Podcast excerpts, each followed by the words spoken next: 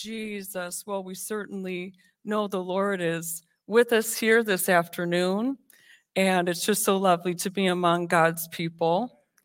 Um, if I didn't know any better, if I had been here for the first time today, uh, you know, if I had come as a guest, I would have been like, wow, they really believe the words of that last song. You guys were rocking it. Because I was standing up here and I could just hear the whole, I was like, oh my goodness, this sounds like an all church recording going on right now. So it was really beautiful. And um, I believe the Lord spoke to us because the Lord believed your words too, our words too, in that song. Amen. You may be seated.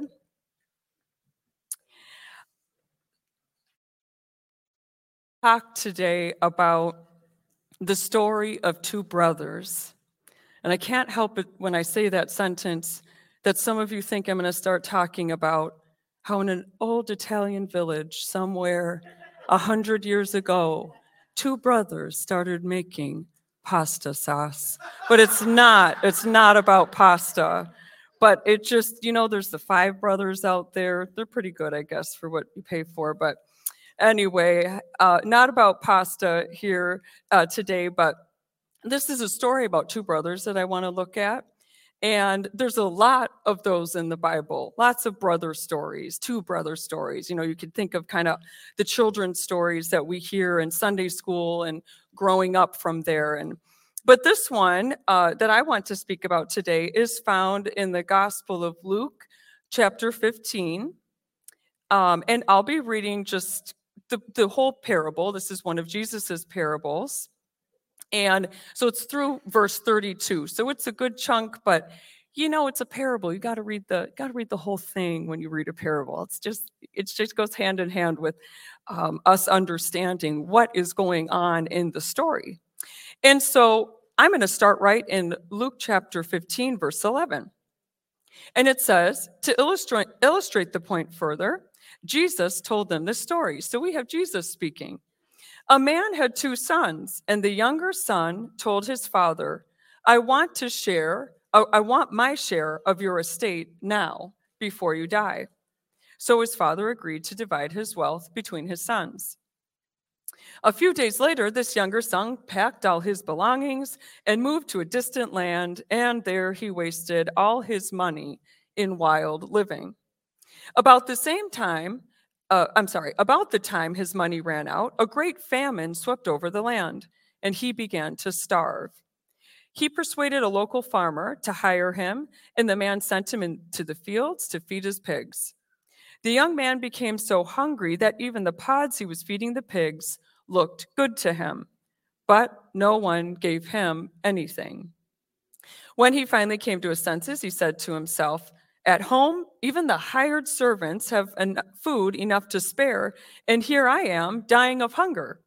I will go home to my father and say, Father, I have sinned against both heaven and you, and I am no longer worthy of being called your son. Please take me on as a hired servant. So he returned home to his father, and while he was still a long way off, his father came, saw him coming. Filled with love and compassion, he ran to his son, embraced him, and kissed him. He said to him, Father, I have sinned against both heaven and you, and I am no longer worthy of being called your son. But his father said to the servants, Quick, bring the finest robe in the house and put it on him. Get a ring for his finger and sandals for his feet, and kill the calf we've been fattening. We must celebrate with a feast. For this son of mine was dead and has now returned to life. He was lost, but now is found. So the party began. Meanwhile, the older son was in the fields working.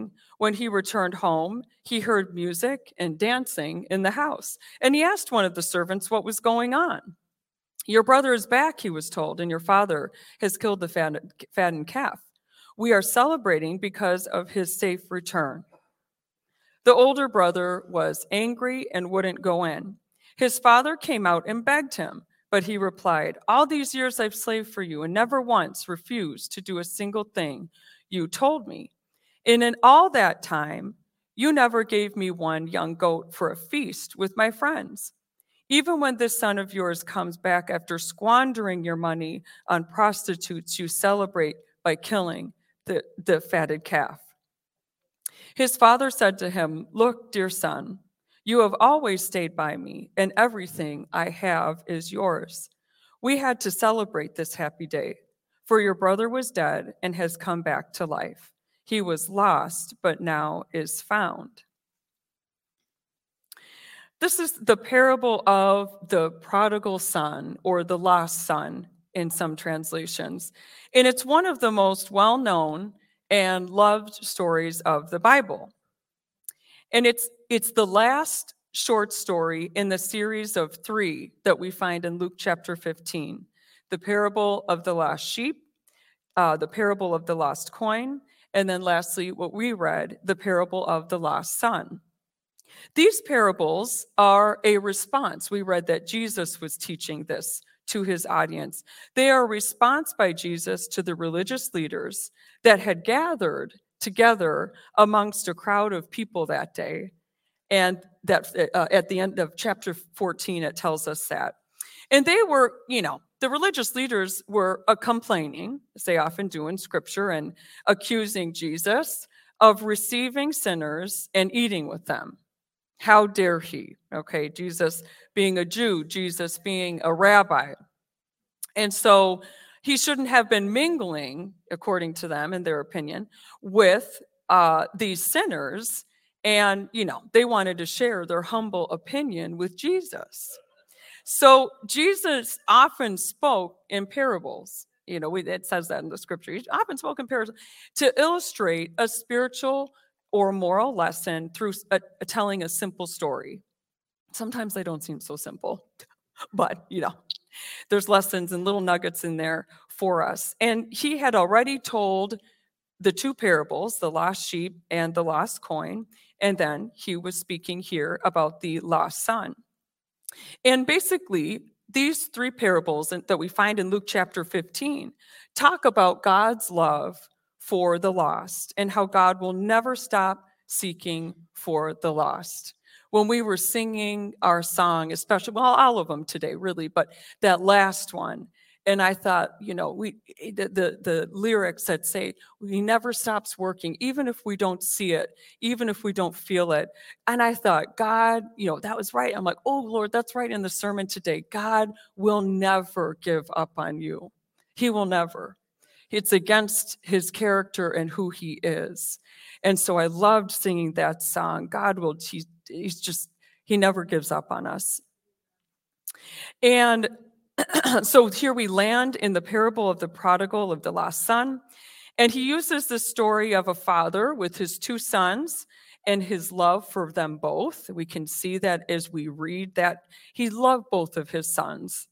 And to illustrate this love of God for sinners and the lost, because these religious uh, leaders that were pressing back against Jesus, Jesus, wait, what are you doing mingling with these sinners? So this is his response to them, because the religious leaders loved to separate themselves from the sinners. That was their goal in life. I am this, you are not, therefore we are, you know, I separate myself from you. And Jesus was so, you know, contrary, he was so opposite of that.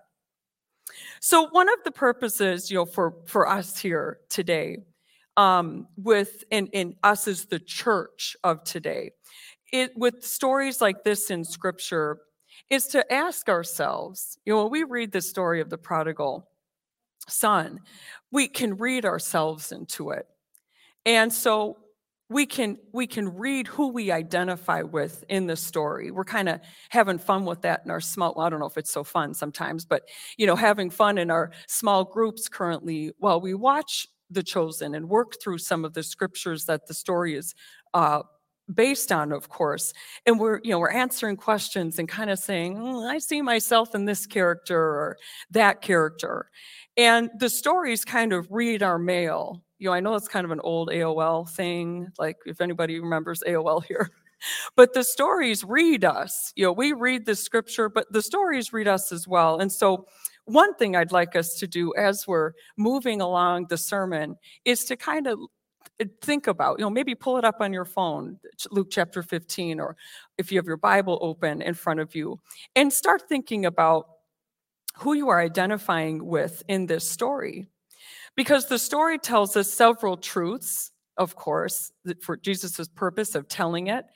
It tells us several truths about God, the character of God, who God is, and his relationship to those who are his children. And like the father's relationship with his sons. And the scripture, this, this story also reveals truths about ourselves if we allow the scriptures to kind of read us. And so no matter which son you may identify with in the story, maybe it was a time in your life, or maybe it's now, currently, but no matter which son you identify with in the story, and again, our songs and uh, Sister Debbie and her just a, a thought this, this morning, talking about this heart transformation. Both of these sons needed a heart transformation. And we say that, you know, Christians kind of speak that way sometimes because that's what, that's the work God does in our lives. That's what Sister Debbie spoke about, you know, this morning. That's what she says we're going to, we're going to uh, see when we watch The Chosen, you know, tonight together. And uh, so these are stories about a heart transformation in people who needed them. And then, you know, as I was kind of thinking about this parable myself, you know, I, I can believe that some people might even actually identify with God in this story, the Father who represents God. And that might seem a little like, ooh, ooh, ooh, you think. But you know what? Life experience and maturing in Christ, that's the work God does in us. And so maybe the sons aren't where you're at today. It's not the stories that are kind of reading your mail. But your experiences with God, your relationship with God over years and through the church and through love with people has you identifying more with how the Father responded to the, each of the sons in their own ways. And so I think it's possible for some of us here, yes, to identify with the Father who is representing the love of God for his sons, for his children.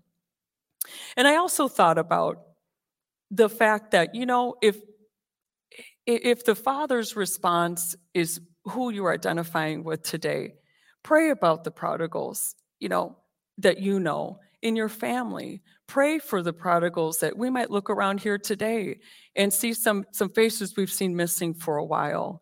And rather than saying, wow, that, that's just, they're just not, they're just not coming anymore. That's just, they're just, they don't care. You know, we want to pray for them.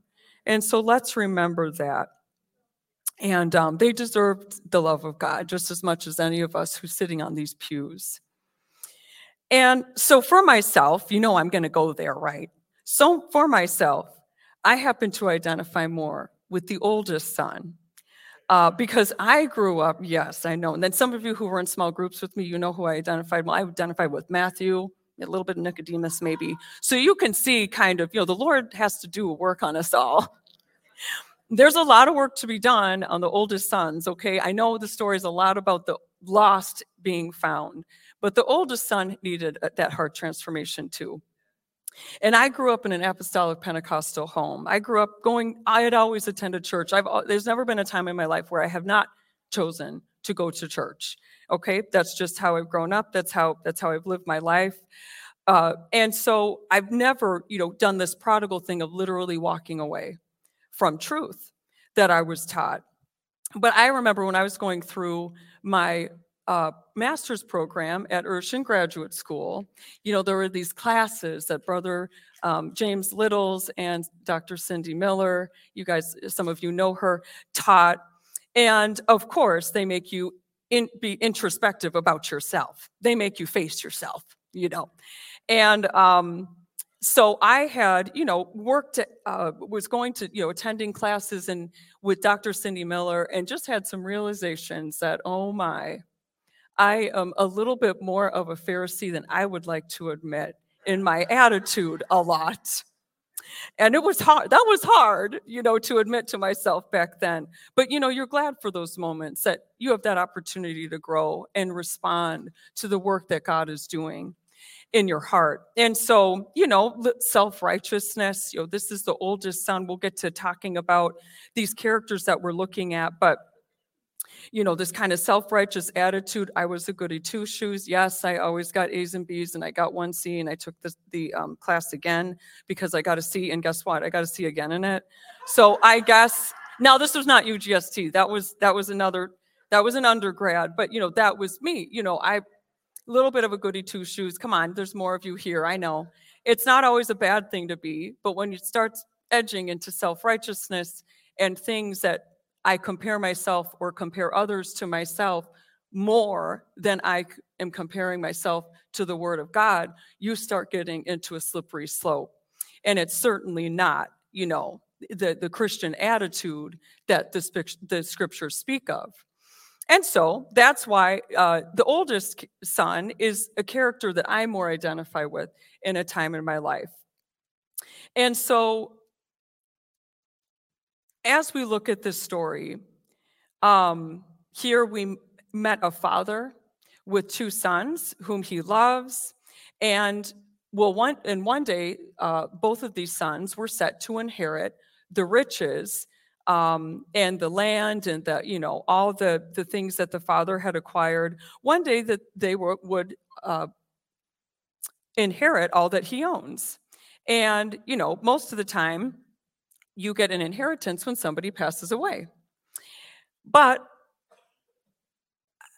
in this story, the prodigal son, the young, the son who becomes the prodigal son, the youngest son, is the one who asked for the father, we read about it, asked for the father's inheritance before he dies.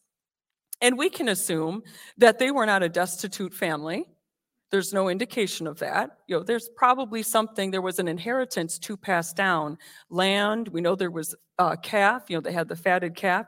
We know that there was, you know, the, the cl- nice clothing and the, so we get the details that this was not a destitute family. And so the son, youngest son, decides to ask for the inheritance, and all we know is that the father gives it to him before his death. He, we don't get the details of why or wh- how that transaction really went, but the youngest son got what he asked for. Before the father passed, he gives him his part of the inheritance, and what the son does is takes it, and he says, good, I'm going to go live my own life. I'm out of here. Goodbye. And he goes, and he just, you know, lives a reckless life. He goes and he squanders it. Uh, the scriptures say, in the ways that he sees fit. And until the earth, I, I kind of thought this was funny. You know, there are indicators that God, you know, places in our lives when things are going downhill and getting pretty bad to get our attention. And so I thought even the earth was sending the message to the prodigal son because there was a famine. And so the son wastes all his money. Then there's a famine uh, in the land. And the scriptures tell us this prodigal son becomes starved. And his stomach, his body is telling him, this is not, you can't continue going this way. And so all of these, you know, uh, red flags we say, or the bright lights saying, you know, get out of this situation, run from this, you know, these are all flashing before him. And he needed these things to happen in order for him to get the wake-up call and to make the decision um, and to realize that what he had left, the blessings, the security of and protection of his father's household um, was actually what he needed. And so one lesson from this prodigal son is how, you know, when left unchecked, our selfishness, you know, this is a great example of selfishness, and no, none of us are exempt from that, are we? We're all selfish beings. But left unchecked, our selfishness will draw us away from the blessings of the Lord, from a blessed life. And there's that saying that um, that goes like this, that says that um, all things that glitter aren't gold. And you know, basically the message being, you know, not to be deceived that the things that the world tempts us with, sometimes even to sin, that these temptations, that they're worth leaving the blessings of God for. And it sounds so simple, and I'm, I'm not trying to make it sound like it's just this, oh, just realize that, you know, what you think is so great isn't that great, and don't leave the blessings of God. Simple as that. Well, it's not as simple as that. You know, and I understand that, but that's a lesson that it is part of this story in the prodigal son. And it's a nugget, that little nugget that this uh, story has for us to gain from it. And um, most of you know that I, I teach my kids at home. I homeschool, and we were reading a, a we read a short devotional in the morning every day. That's kind of how we get started. And they're it's really they're really cute, little short. Um, they're for primary ages, so they're designed for kids. And, you know, little simple thoughts, and then you get to usually draw what you just heard about or somehow express it.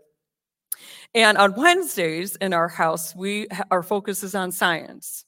We call it Wacky Science Wednesday, and we do some, you know, something science. We learn about the world around us and what God made and all these things and all the cool things that we can do because God made the world, and it's a neat thing to experience.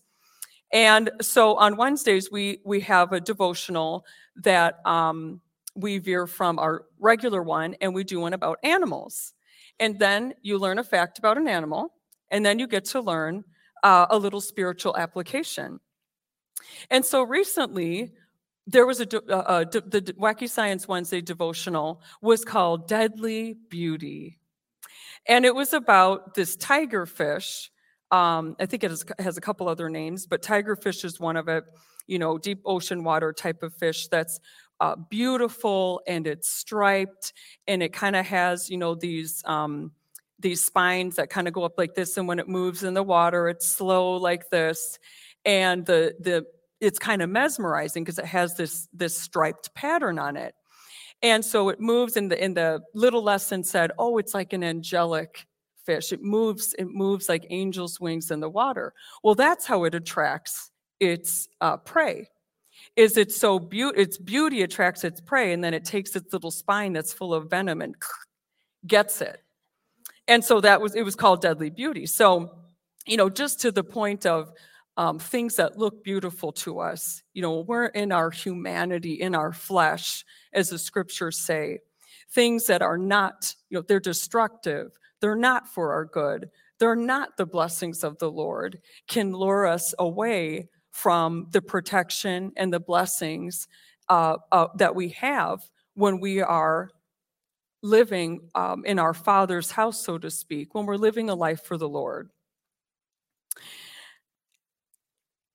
Now, I know that no one here, you know, none of us wishes for anyone to have an experience like the prodigal son had to have in order to turn back to God.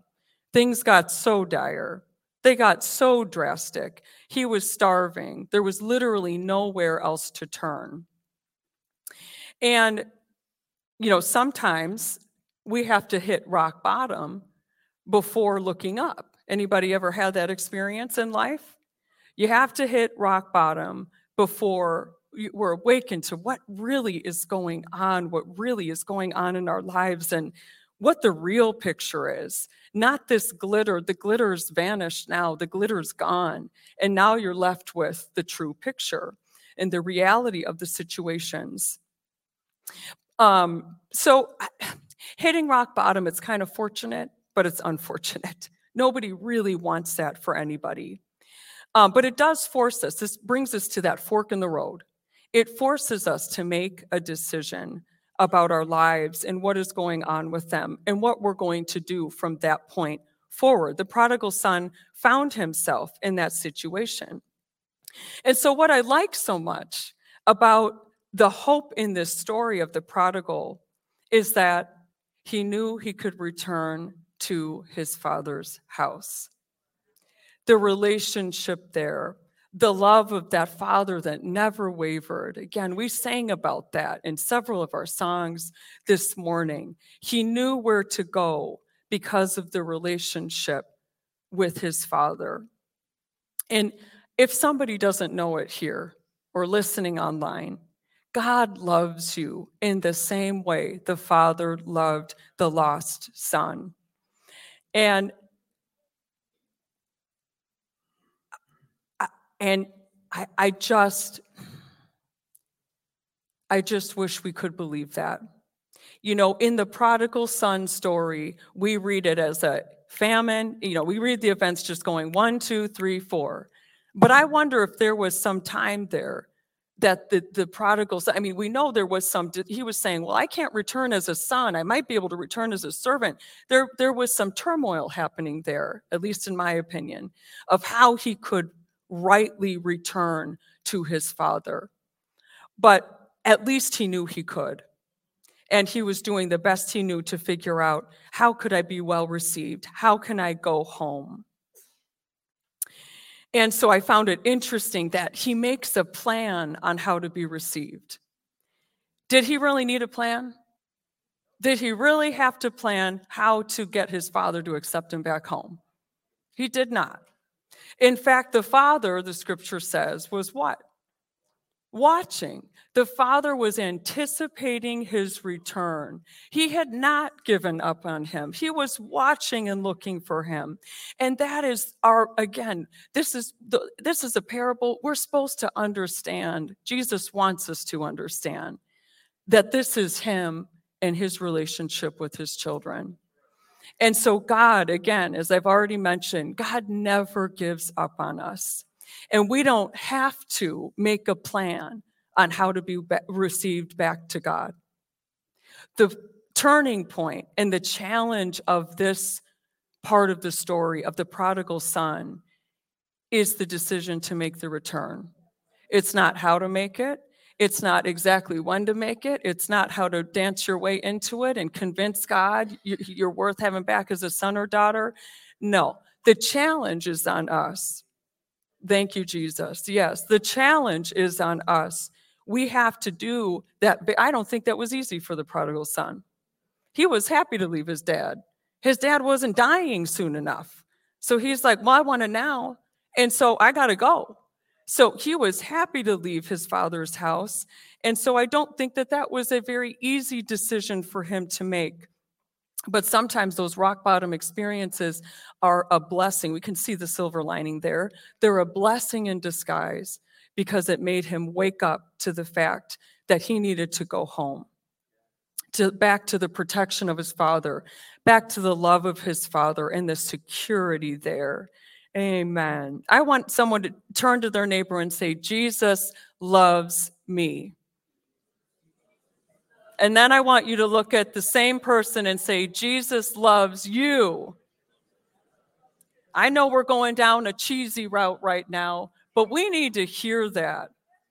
And if you don't believe it, someone just told it to you. And so you can work on believing that this week. I'm serious. Work on believing that this week. Um, I have a scripture for the prodigals in hearing distance through this microphone. I have a scripture, and I'm going to have one for the oldest, those of us who are the oldest son as well. But for the prodigals, this is your scripture. Romans chapter two, verse four.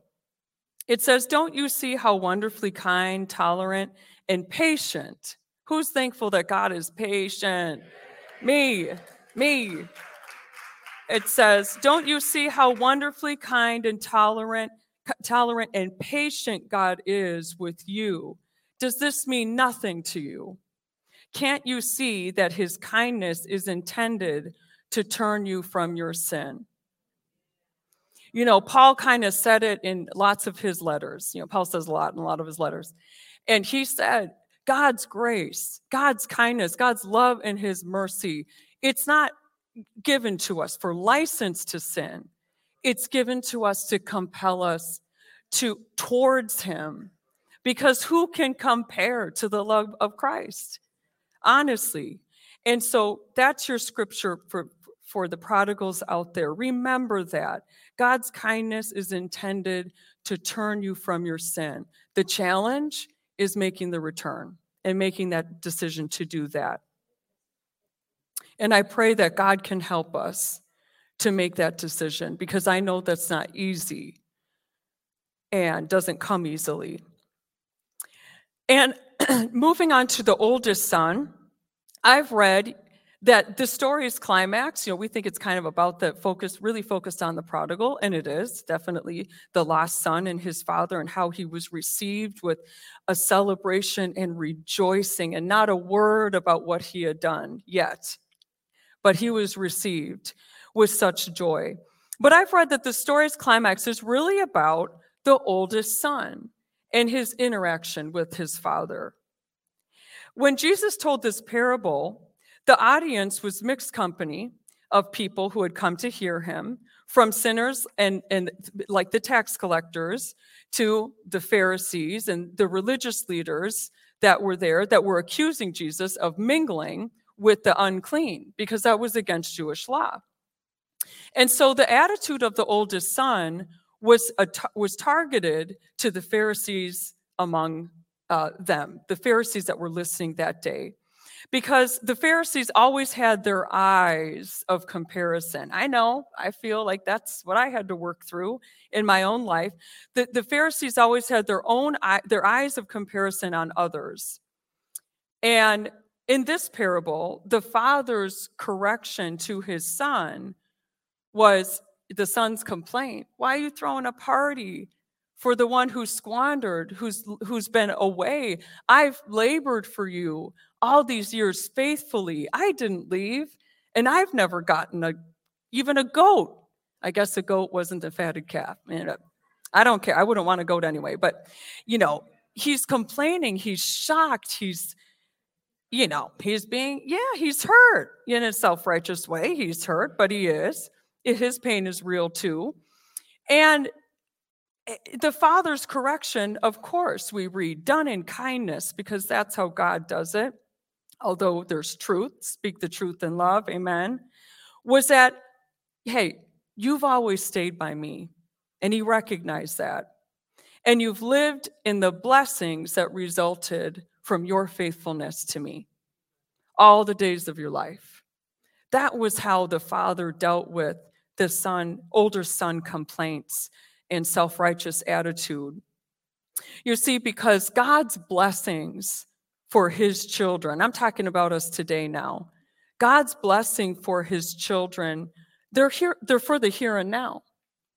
And for the for life on this earth, as we live this out, his blessings are for us now. And salvation is indeed about eternity and where we will spend it. There's no question about that. But it's also a process that begins in the moment that each of us put our faith in Jesus Christ and his death, burial, and resurrection for our sins. Amen. Now, that might be today for someone, placing your faith in God.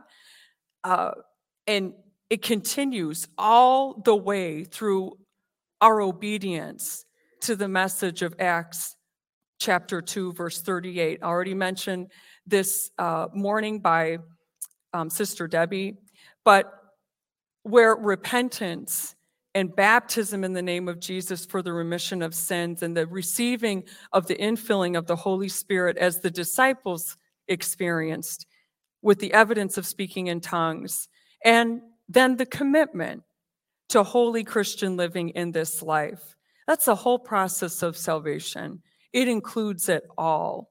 And then, of course, where we spend it in eternity. And so that gap where we place our faith in the God of these scriptures, who is Jesus Christ, and when he calls each of us home or comes back for his church, that's where we have the choice to either live in the daily blessings of God or to live outside of them. And the older son chose to live in the daily blessings of his father's household, under his protection, his security, his safety, his provisions. So where he went wrong was in measuring his everyday blessings that he had built up over all his whole lifetime. He measured it up to one single party. That just seems so silly. It's just, it's apples and oranges. And so the daily blessings in, in life from living for God is God's gift to us in our everyday. You know, I just thought, ask anybody who's lived outside of it. I can't say, I'm being honest, I can't say I haven't done life perfectly, but I've never, in this sense, walked away from God, walked away from truth, walked away from faith, you know, walked away from the church. I, I've never done that. But ask someone who's lived without the daily blessings of God. And think about that courage, like I've said already, of what it must have taken to return back.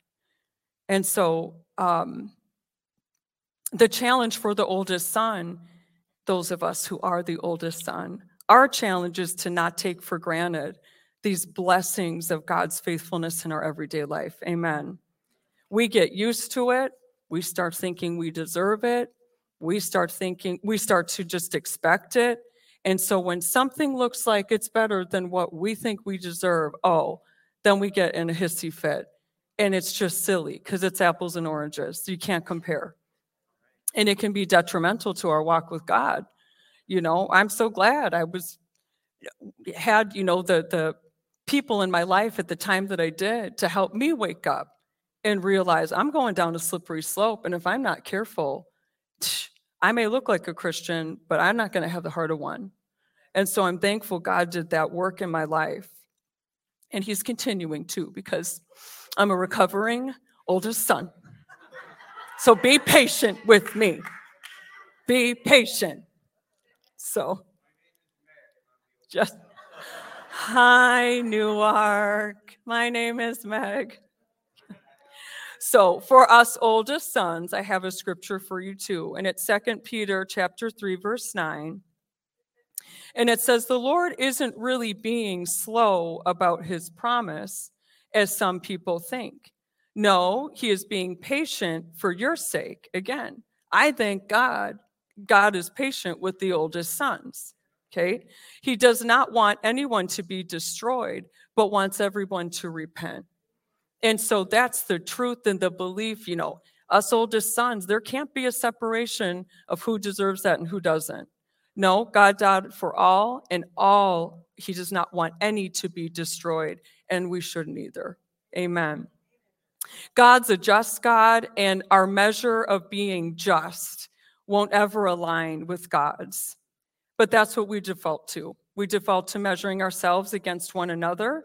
And the scriptures say our righteousness is as filthy rags.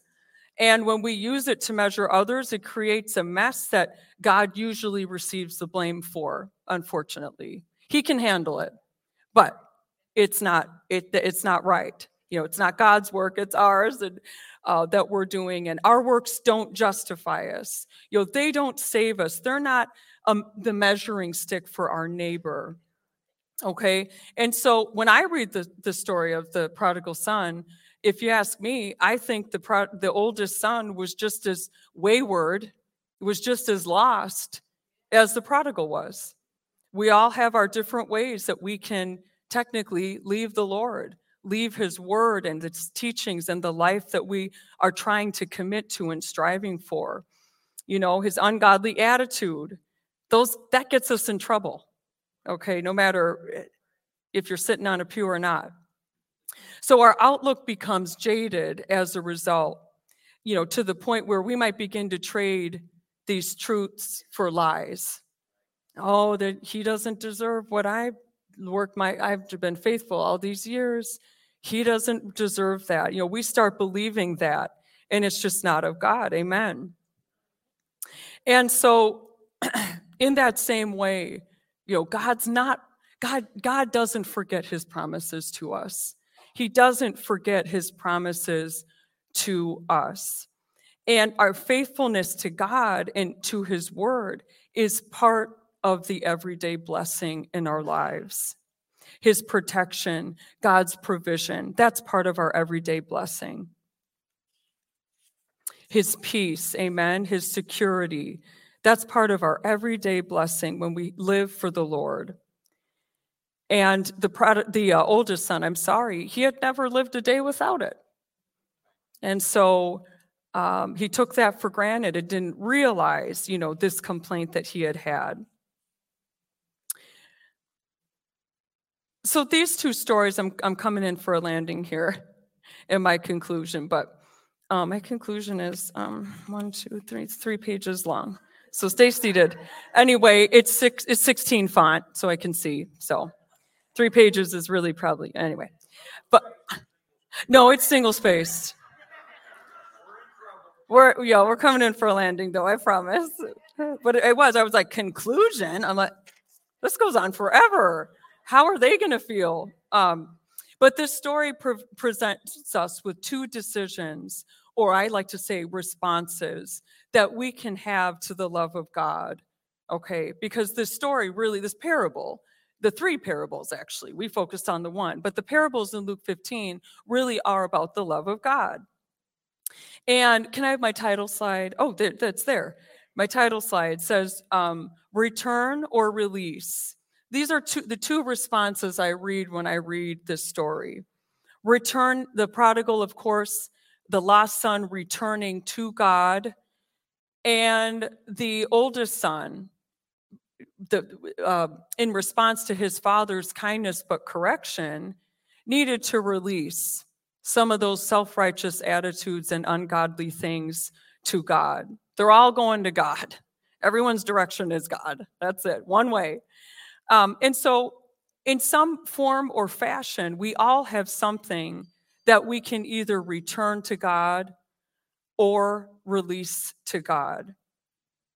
Because God will never give up on us. He'll never give up on the fact that it's okay if you need to return back to him. It's okay if there's something you found in your heart that you need to release to God, do it.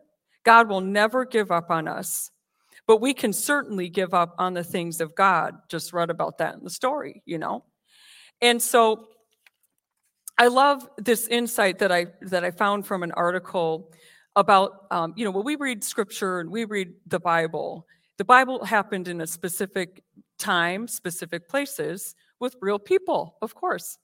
And so it's interesting to kind of read about the time and place and kind of that context when we go to scripture, because we're so many, many, many, many, many, many years removed from that culture. It's a different part of the world. It's different. Everything's so different. And so um, this insight from this article that I had found was, um, it said that the Jewish listeners that day in the crowd that heard Jesus speaking of this story, they would have understood.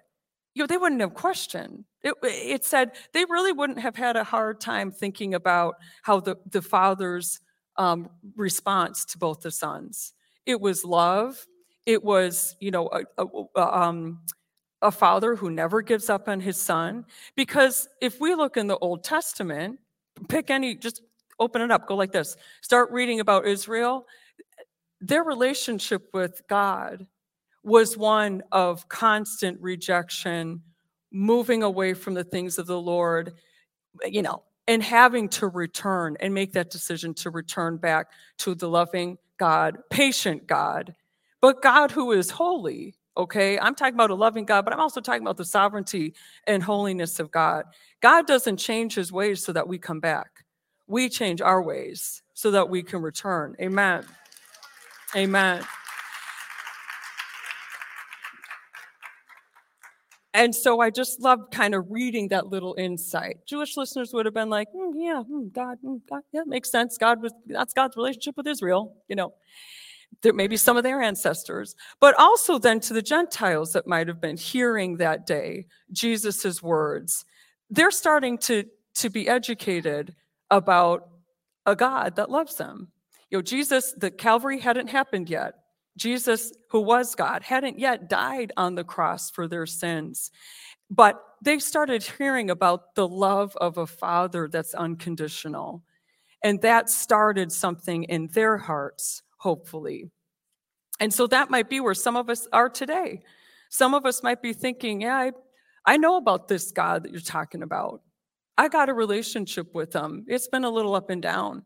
But I know about this God that you're talking about. That sounds familiar. That sounds like God. And then some of us today might be thinking, I don't know if I've ever heard anything like that. Uh, what do you mean about this unconditional love? What do you mean about a, a father who's patiently waiting? And so that uh, we might find ourselves in different uh, responses today to the word of God. Perhaps some of us, you know, are, are like the youngest son. Selfish, finding ourselves in, we're all selfish, but kind of in that extra selfishness.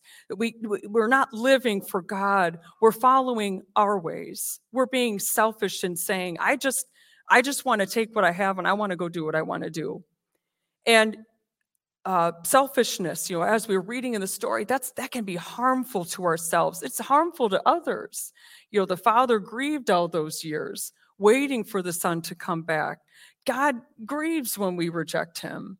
He grieves when we uh, uh, settle for things that are less than his good and perfect gifts. And yet his covenant with us, like it was with Israel, he won't break it. He won't break it. Amen. And, uh, you know, we're, I'm talking about walking a walk of faith. I'm not talking about walking a walk of perfection. Talking about faith. Some days it's closer. Some days we're not as close to God, but keep walking with him. Amen. And Uh, some of us might have literally walked away from God. You know, let's think about and pray for, you know, today as we come to pray in the altar area, the names and the friends and the family members we're thinking of that aren't hearing this today, but we have them on our heart and we can pray for them and intercede for them. And some of us have gone wayward, you know, and, and been reckless with our lives in other ways that, um, that have been led by selfishness, led by, you know, worldly desires and temptations that, you know, have caused your walk with God to go this way and that way in the wrong direction. You know, there's a song that says, Jesus be the Lord of all the kingdoms of my heart. So maybe some of us aren't, we're not here, we're not literally walked away from God or the church, but there's some kingdoms in our heart that we have gone wayward. They've gone astray. And we can surrender those back to the Lord. He wants all of us. Amen. God wants our whole being, heart, mind, and soul. The scripture says, love the Lord your God with your whole heart, mind, and soul. And some of us, like the oldest brother, you know, here, releasing an attitude of, you know, that's ungodly, of self-righteousness, of judgment, you know, releasing that to God and, and saying, Lord, I, I, I live in your daily blessings. You, you have blessed me so much, Lord. I want this for others. I don't want to hoard it for myself. I want this for others. And we need to take that good, honest look inside of our hearts and be able to say, all right, Lord, I'm giving this back to you. I, I want to live in your daily blessings of peace and love and joy and humility that keeps us surrendered to God. Amen. And so, you know, it's hard not to go down cheesy routes with, with a sermon that's based on the prodigal son, but, you know, it might found, sound a little cheesy, but, you know, I can't help but just remind us God's waiting. God's wait. He's just waiting. That's what he does our whole lives. God's waiting for us to either return or to release. And so if we can take time to do that this afternoon, I'm going to go ahead and call for our altar call if we want our uh, musician to come. And just take some time for us to reflect. Lord, is there anything I need to return? I need to turn around. I need to return back to you, Lord, in my heart. Is there anything, Lord, that I need to release to you? Maybe it's the same thing. I don't know. Maybe these words are, the, the, you know, the same, meaning the same thing. But in my mind, I'm thinking about the responses that we see from the prodigal son and from the oldest son and God's love the, and the love of the Father and how we can respond to that. God will always reach for us. He'll never give up on you. Never. And I just think that's a pretty amazing thing to think about, don't you? I just think that's amazing. You know, when you read in the in the Old Testament scriptures of God and Israel's relationship, it's like, why, God? Just get a new group of people. Why? Why? Because that's who he is. That, yeah, I know, I know. I'm, my Pharisaical heart's just showing, I know. It's glowing bright. But really, it's just like, wow, you know, and then we read stories like this carried through to the New Testament, Jesus teaching, this is the love of God. This is the God we serve. This is the God who's reaching for you. This is the God who'll never give up on you. This is the God you can return to. Amen. This is the God who will help work on your heart if you're willing. And so our altars are open. If you're comfortable praying in the front, you like to kind of have a change of position and come and pray, take time to do that.